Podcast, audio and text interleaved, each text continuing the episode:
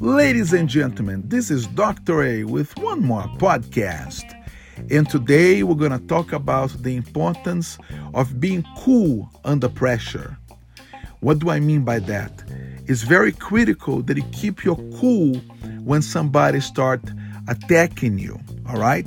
When when people start attacking you, what you have to do is to keep your cool and make sure that you think before you act.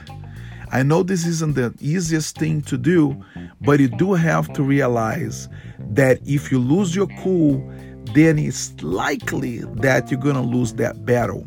Make sure that you keep your cool, and I bet you're to win.